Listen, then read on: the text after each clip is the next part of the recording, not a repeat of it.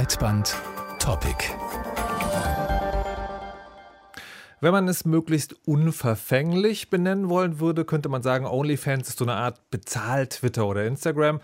Man kann Leuten folgen, sieht den allergrößten Teil ihrer Inhalte allerdings nur, wenn man entweder direkt ein Abo für Geld abschließt oder für einzelne Inhalte bezahlt, jeweils bei den Leuten, die das online stellen und die Plattform verdient dann einen Anteil daran. Wenn man die Unverfänglichkeit beiseite lässt, ist OnlyFans eine Plattform für freizügige oder pornografische Inhalte. Auch wenn andere Dinge möglich sind und genaue Zahlen nicht existieren, hat sich das Angebot aber genau damit einen Namen gemacht. OnlyFans ist dem Ruf nach die Social-Plattform für sexuelle Inhalte. Und damit sollte plötzlich Schluss sein. OnlyFans wollte pornografische Inhalte verbieten.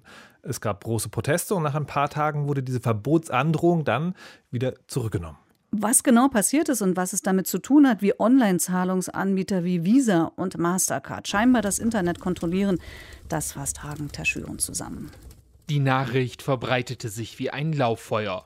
So berichtete zum Beispiel Valulis Daily. Riesendrama bei OnlyFans. Bis heute Nachmittag hieß es noch, kein Sex mehr bei OnlyFans. Die Plattform wollte ab Oktober sexuelle Inhalte sperren. Das Ergebnis?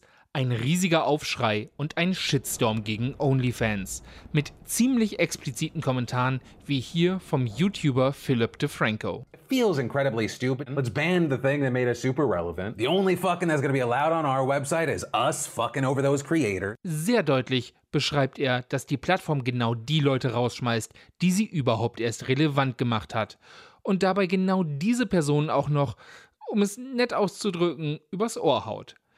Es brauchte ein paar Tage, bis klar wurde, warum das Unternehmen, das zweistellige Milliardenbeträge pro Jahr umsetzt, diese Einnahmequelle plötzlich loswerden wollte.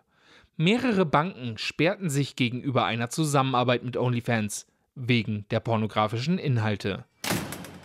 OnlyFans hat mittlerweile zwar eine Lösung gefunden und den Pornobann abgeschafft, bevor er überhaupt in Kraft treten konnte, doch das Unternehmen ist nicht das einzige, das die Macht der Banken zu spüren bekam. Bereits letztes Jahr hat es Pornhub getroffen. Es begann mit Vorwürfen über Menschenhandel und Jugendpornografie, wie hier im Podcast Eine Stunde Liebe zu hören ist. Und diesen Punkt mit dem Menschenhandel und dem Sex mit Minderjährigen, den hat sich dann nochmal der Journalist Nicholas Christoph rausgegriffen und zwar für einen Artikel in der New York Times.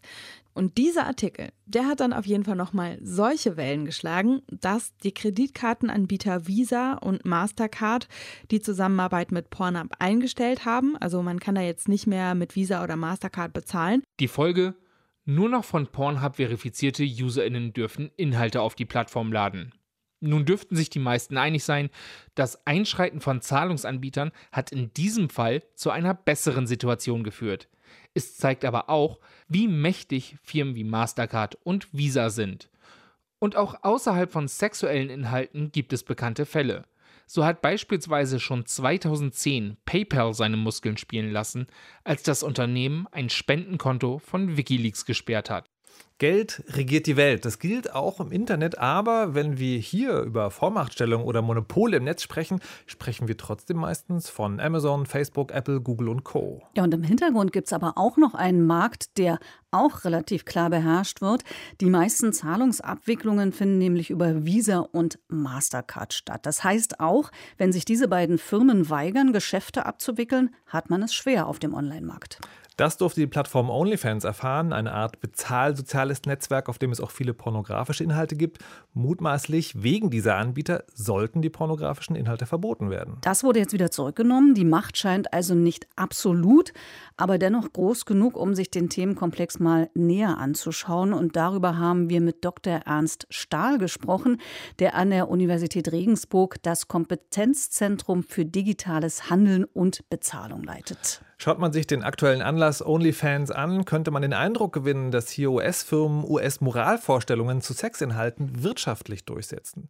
Wir wollten deshalb als erstes von Ernst Stahl wissen, wie groß der Einfluss dieser Anbieter auf die Wirtschaft tatsächlich ist. Es ist vielleicht mehrschichtig zu sehen. Es bezieht sich zum einen jetzt nicht nur auf, sage ich mal, äh, Dienstleistungen im emotionalen Bereich, sondern wir haben das auch in ganz Europa in vielen anderen Bereichen äh, da, damit zu kämpfen, beziehungsweise die Thematik ist einfach die, dass zum Beispiel die USA natürlich mit ihren gesetzlichen Mitteln bestimmte Dinge international durchsetzen will. Wir denken da zum Beispiel nur auch mal an ein Kuba-Embargo, sodass auch zum Beispiel PayPal massive Probleme hat, wenn irgendein Händler, ein Kunde mit Kuba Geschäfte macht. Und äh, es ist nicht so, dass die Politik das nicht erkannt hat. Es ist in der Tat eher sogar so, dass die Bundesbank oder auch die Europäische Zentralbank und jetzt auch die EU-Kommission sagt, dass wer diese Zahlungsverkehrssysteme kontrolliert, der kontrolliert zunehmend auch die Volkswirtschaft. Und das bezieht sich eben nicht nur ausschließlich auf das äh, Thema jetzt, was Sie mit OnlyFans angesprochen haben, sondern auch ganze andere Branchen. Mir ist dennoch nicht ganz klar, warum diese Macht so groß ist. Also wir haben ja neben Visa, Mastercard und PayPal auch American Express, wir haben Klarna, wir haben Giropay, wir haben Rechnungskauf und, und, und. Man könnte jetzt also sagen, wenn eine Option wegbricht, warum bindet man nicht dann eine andere ein? Es ist insgesamt ein sehr mächtiges Netzwerk und die Europäische Zentralbank, wenn man der eben glaubt und der glaube ich in der Regel schon. Die sagen halt, dass 60 bis 80 Prozent, je nachdem, welche Studie man hernimmt, aller Transaktionen in Europa über Mastercard und Visa abgewickelt werden, der Kartentransaktionen. Da ist Deutschland mit seiner Girocard sicherlich noch ein anderer Markt, aber im Bereich Onlinehandel geht die Girocard im Moment noch gar nicht online. Sie können also mit Ihrer Girocard gar nicht bezahlen und deswegen, wenn Kartenzahlungen stattfinden online im E-Commerce, dann sind die schwerpunktmäßig Visa und Mastercard. MX gibt es natürlich auch noch, aber bezogen auf den Marktanteil ist es relativ gering. Und da sagt eben auch die europäische Politik, es kann nicht sein, dass wir so massiv abhängig sind von zwei nordamerikanischen Unternehmen und appelliert ganz dringend an die deutschen, an die europäischen Banken zu sagen, ihr müsst jetzt was unternehmen, ihr müsst unbedingt europäische Lösungen bauen, damit wir eben nicht abhängig sind von internationalen Unternehmen.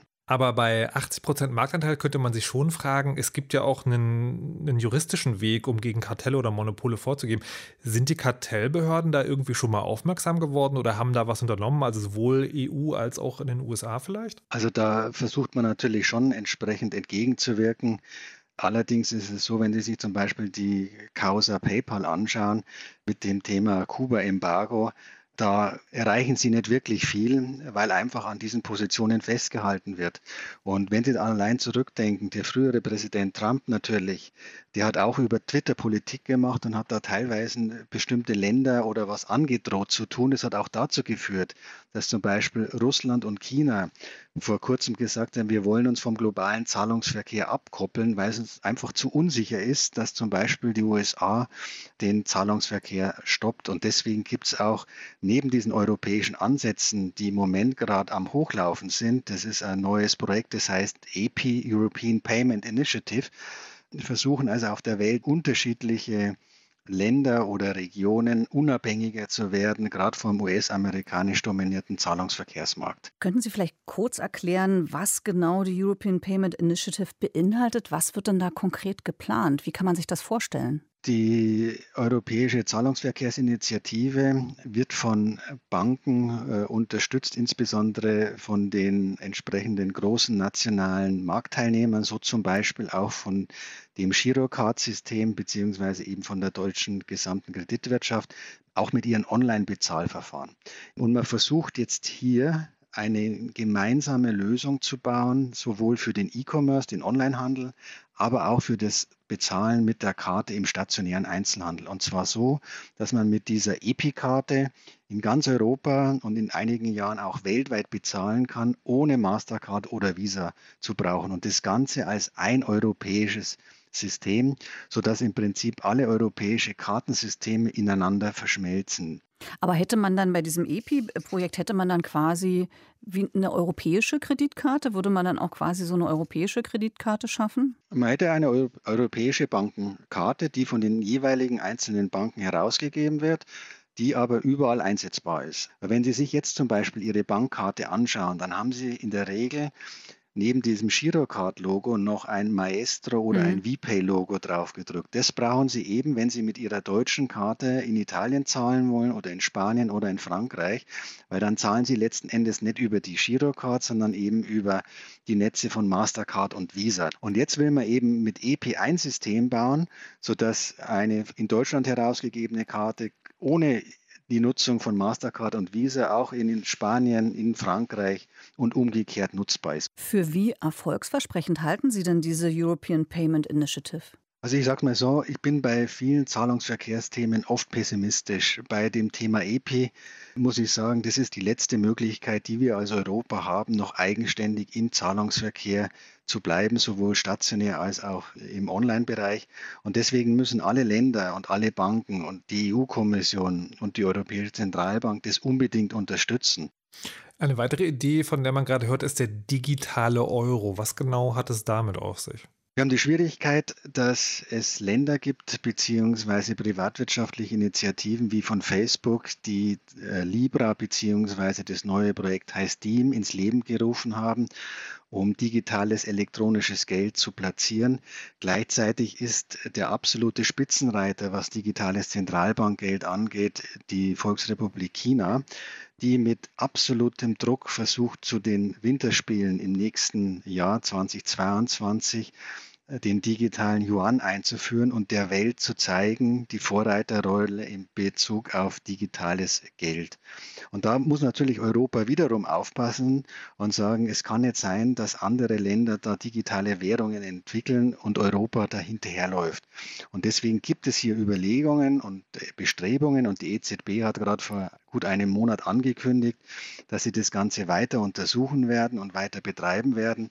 Aber wir sagen ganz klar als Forschungsinstitut, der digitale Euro wird definitiv kommen, sei es 2024 oder 2025, weil man sich einfach nicht abhängig machen kann von China oder von Amerika.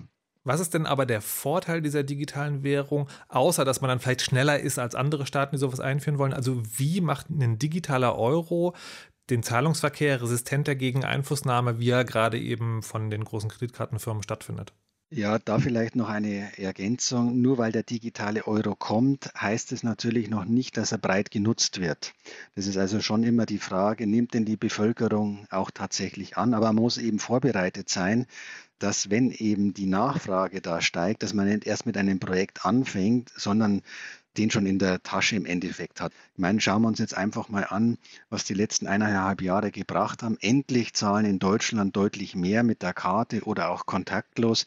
Aber es ist ein langer Weg gewesen und es ist bei weitem nicht so, äh, dass zumindest auch bezogen auf die Transaktionsanzahl die bargeldlosen Zahlungen die bargeldbehafteten überholt haben. Und deswegen ist es einfach wichtig, vorbereitet zu sein, was in der Hand zu haben um entsprechend dann auch reagieren zu können. Sagt Ernst Stahl von der Universität Regensburg zur Zukunft digitalen Bezahlens. Wir danken für das Gespräch. Und ich will noch sagen, mir fällt an dieser Stelle auf, es scheint mir da Parallelen zum Datenschutz zu geben, ne? weil beide Lösungen, die er erzählt hat, also wie man gegen diese Vormacht eingehen könnte, hören sich nach einem ganz plausiblen Plan an, sind aber letztlich davon abhängig, wie wir als KonsumentInnen uns verhalten. Ne? Also wie leicht wir das in unseren Alltag integrieren können und wie viel Mühe wir uns damit machen wollen.